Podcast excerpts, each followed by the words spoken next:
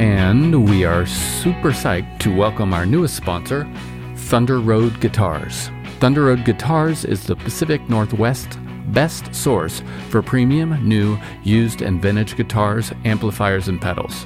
Online or in their Seattle, that's West Seattle, or Portland stores. You'll find fantastic customer service and a terrific vibe. I know because I'm in there a lot. Grab a cup of coffee, swing on in, don't spill your coffee, and check it all out.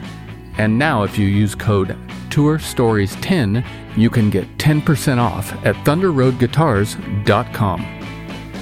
Yes, that's me playing guitar.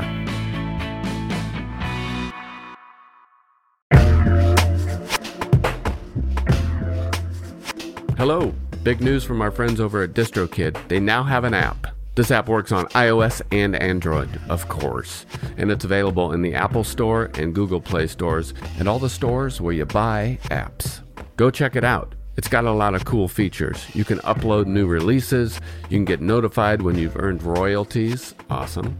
You can withdraw from the app via push notifications. A little dangerous for me, but rad. Anyways, go check it out. It's all at distrokid.com slash app. And don't forget, you can still get 30% off your DistroKid account by going to distrokid.com slash VIP slash tour stories. Have a great one. Hey listeners, the new gold standard of audio repair, iZotope RX11, is here. RX11 is everything you need to fix, enhance, and polish your audio for music and content creation. Tour Story listeners get 10% off by using the code FRET10 at izotope.com. That's F R E T 1 0 at I Z O T O P E dot com. Joe, can you hear me? Yes, I can. Hi, it's Joe. Hi, Joe. How's it going? It's going pretty well considering that we're in the midst of a global pandemic, but Yeah. It's actually given me uh, an opportunity to reflect on how genuinely grateful I am for um, many things. That's nice. That's a nice thought. I don't have those thoughts right now. I don't have really too many positive thoughts, but I'm not completely negative either. I'm kind of just neutral and blah. I'm in the I'm in the mode of accepting this situation, and it just makes me sort of plain in the middle, like I had a lithium milkshake. What do you think about the most throughout the day? Work, work, not work, livelihood. What am I going to do in the future? Um, so how has home life been in the last week? Not bad. As you know, I write music for films and TV shows, and I have a little studio behind my house. So I'm really lucky in that regard to have a place to work separate from my domicile. Yeah. And um, that said, I have significantly less energy than usual, and I'm significantly less productive than usual. Less productive with the the trap sets coming out as frequently as they are. Well, that's like one way to stay productive and to stay tethered to a community.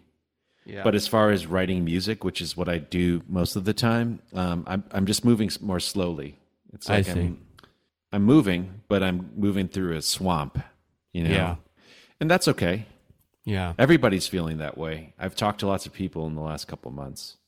Yeah, I agree with you. And I think people are addressing the pressure to be productive or not be productive or just be in the middle or, you know, I think people are addressing that pressure. Um how's your family doing? Well, my partner is a doctor, so she Mhm. works at a hospital here Mhm. in Los Angeles, but she doesn't work on the front lines. She works in mental health. And she's doing well. She's able to work from home lots of the time.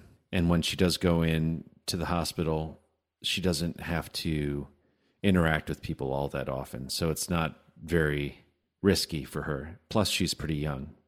My mom, on the other hand, is an RN and she works at an urgent care clinic and she's 67 years old, but she doesn't give a fuck. She does, Wow. She's not concerned at all. Um, and that's I just think who what- she is. I think with that job, and that age, you can't give a fuck, Right. right? It's fun for her. Thanks to your mom for not giving a fuck and having fun. Um, have you had any Nite Creature shows canceled officially yet? Well, we were supposed to be on tour starting next week, and that tour has been postponed and rescheduled for October. Mhm. Um, and hopefully, we'll be able to play those shows in October. I hope so. How do you feel? Well, I feel kind of relieved in a sense because um, this was going to be my first tour as a singer, and it was scaring me. and also, logistically, there was a lot to manage um, as far as getting 20 people on stage every night and putting everybody up and taking care of everybody. And so it just gives me a little bit more time to work out the logistics. And it gives me more time to practice. I've been practicing singing the set every night All right. before I go to bed. Do you um will you and you don't have to tell us if you want to keep it a secret.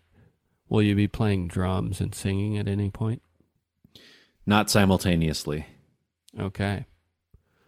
I you don't have to answer this one either, but will you solely be singing at any point with a microphone in your hand prancing around stage? That's what I do the whole show. Oh man. But usually I've been using a mic stand. Yeah. If I dance around or prance around, as you say, I Dance can't, is fine. I can't get the best results vocally. Yeah. I'm no Kate Bush. Do you know what you're going to wear? Yeah. So we did this before, and there's a certain aesthetic that I adhere to. Good. Um, I have a medallion. Great. Here, I'll put it on. Put it on so we can hear it jingle. Whoa. Hear that jingling? I do. So for everybody that can't see it, it's a three inch in diameter silver medallion with my um, seal on it. And just use your imagination and dress Joe around that medallion. Put them in your mind. That's kind of You- the center. Yeah, I mean, Yeah. you know how when you're writing a song, it starts with one melodic hook or one lyrical hook? Well, the medallion is that for my wardrobe. Man, that's cool. I'm dressing you with my brain now. Well, later you can undress me with your brain. Okay. Okay. But let me get these clothes on first. um, well, it sounds like you're busy. You know, you're working. Do you have a text thread with a group of people? Well, the most prevalent one is with my four siblings because one of my sisters has three daughters, and there's nothing that much more wild than, you know, my nieces who are four and two trying to drive my sister's car, which to me is the most amusing thing in the world. To Yeah. anybody else would just be another video of kids. What sense are they trying to drive the car? Well, they don't have the keys, so they can't, but they're Okay. sitting in the driver's seat trying to figure out how to make it go. Yeah, that sounds fun. All right. Um, what type of media have you been absorbing? What have you seen in the last week that's gotten to you? Well, Kate Bush really only did one concert tour. Mm-hmm. I think it was after she released her third album, and it was a really innovative show in that it incorporated a, head, a headset mic, so that kind of led the way for people like Madonna and Janet Jackson later on, and Phil Collins for that matter. Um, and it was heavily choreographed and theatrical and experimental. And so, one thing that I was doing last week is just staying up late watching that show and loving it. And then going down a YouTube wormhole and watching all sorts of other concerts. Yeah. Is it all put together somewhere? There's one video on YouTube of that show that's that goes from start to finish, and I think it Oh, was okay. professionally filmed at her Right. behest at that time. Cool. Um, I've also been watching the Last Dance, the Chicago Bulls Mm-hmm. movie, just because it's uh, part of the cultural zeitgeist right now. Yeah. And I always think it's interesting to learn about people that are the very best in the world at what they do, no matter what it is. And I'm not a sports fanatic, but I, I just like kind of observing the psychology of people that are incredible. Right. I still haven't seen it. I will see it. But everybody should watch The Midnight Gospel on Netflix, which I scored. And it has the song that we're going to play later. It but I'm. I'm actually of everything that I've scored, I'm it's one of the most it's one of the projects that's closest to my heart. I think it's just fantastic. The people that created it are brilliant, and I was lucky to be a part of it. Well, let's play that song now. What do you think? Sounds good. All right. What's it called? The song is called Dreams Wash Away. Here we go.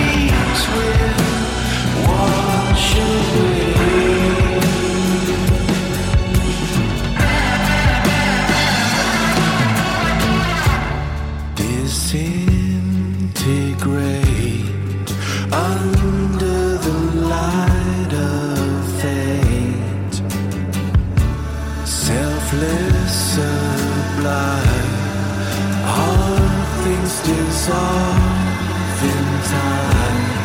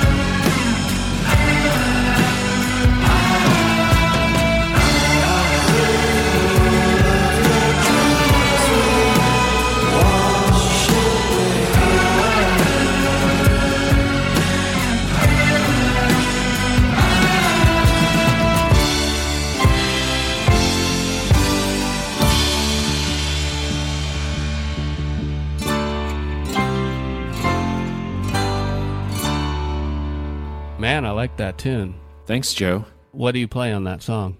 Everything? Well, on the recording, I played um, drums, bass, keyboards, and vocals, and I played some of the acoustic guitar. And then Mary Timony played electric guitar, and there's an orchestra.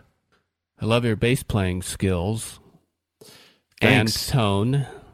Where'd you well, learn that uh, stuff? when I first moved to LA, I wanted to meet Carol Kaye, and I noticed that she was offering bass lessons on her website. So I signed up for bass lessons with Carol Kaye, mostly because I just wanted to talk to her and hear her stories. But turns out she's also a fantastic bass teacher, and I felt it was incumbent upon me if I was getting to spend time with one of my favorite bassists of all time to work as hard as possible. And so um, I took it to heart, and it was great. It sounds like you worked hard on it. What kind of bass did you use to record that? I used a Mexican jazz bass with flat wound strings and a mute on the bridge, Carol Kaye style. Okay. Are you going to play all the songs on your record? Yeah. Um, I think I'm going to release an EP of covers to come out shortly after the record and maybe around the time of the tour. Mm-hmm. So we'll probably do some of those covers. All right. How many songs are on the record? 10. That's a great amount. How long is the record? It's slightly less than 40 minutes, so it's optimal for vinyl. The idea was to write concise, relatively simple pop songs, but then adorn them with relatively ornate, sophisticated arrangements. Mm-hmm. Um, lots of my favorite bands use that strategy, like Love or the Zombies or the Walker Brothers or people like that. And Yeah. that's what I was listening to a lot in the years leading up to making this record. Speaking of rock and roll and music, is there a song in the last week you either hadn't heard in a while or had never heard before that you've kind of gone back to? Well, I have to get into the world of everybody that comes onto my podcast and somebody who recently came on the podcast of whom I've been an enormous fan for a long time but I hadn't listened to in a while is Dot Wiggin from the Shaggs and I went back and listened to that album and man it holds up. It makes me so happy. And it's it's one of the most unique recordings I've ever heard Yeah. and um, the drumming on it obviously is coming from a much different place but the way that it makes me feel is close to how it feels when i listen to somebody like elvin jones Really? i mean elvin's my favorite drummer and obviously i don't want to i don't want to confuse folks like i i recognize that he's virtuosic in a completely different way Yeah. and more prolific than what Helen Wiggin was doing in the Shaggs. All I can say is I think she was tapping into the same spirit that Elvin found through his virtuosity. Okay. So I know what you mean by that. And Elvin Jones is also my favorite drummer.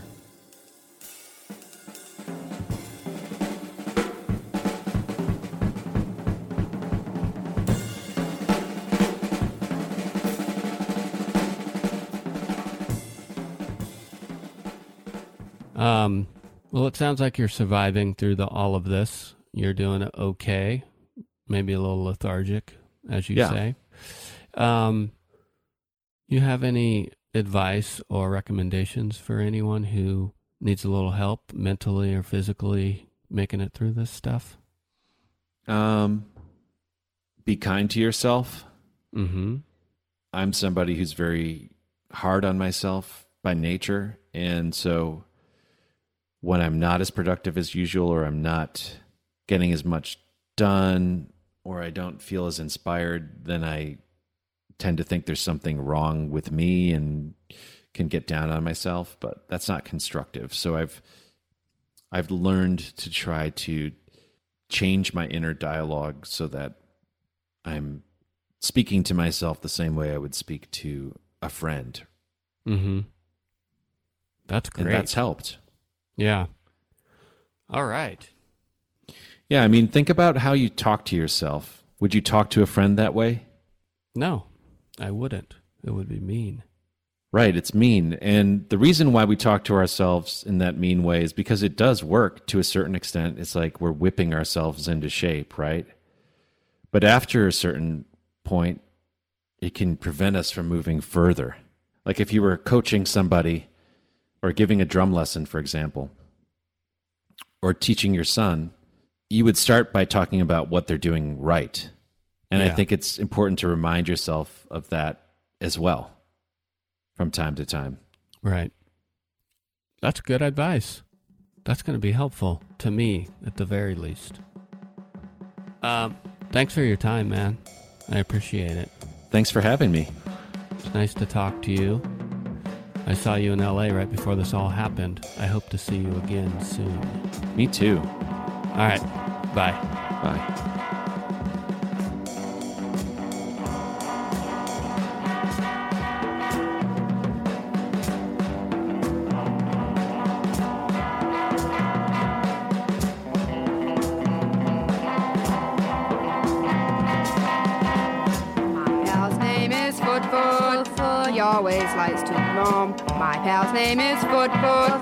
I never find him home. I go to his house, knock at his door. People come out and say, Foot Foot, don't live here no more. My pal Foot Foot, Foot always likes to roam. My pal Foot Foot, Foot Foot, now he has no home. Where will Foot Foot go? What will Foot Foot do? Oh, Foot Foot, I wish I could find you. I've looked here, I've looked there, I've looked everywhere. Oh, Foot Foot, why can't I find you? Foot Foot, where can you be? Foot Foot, why won't you answer me? Foot Foot, oh Foot Foot,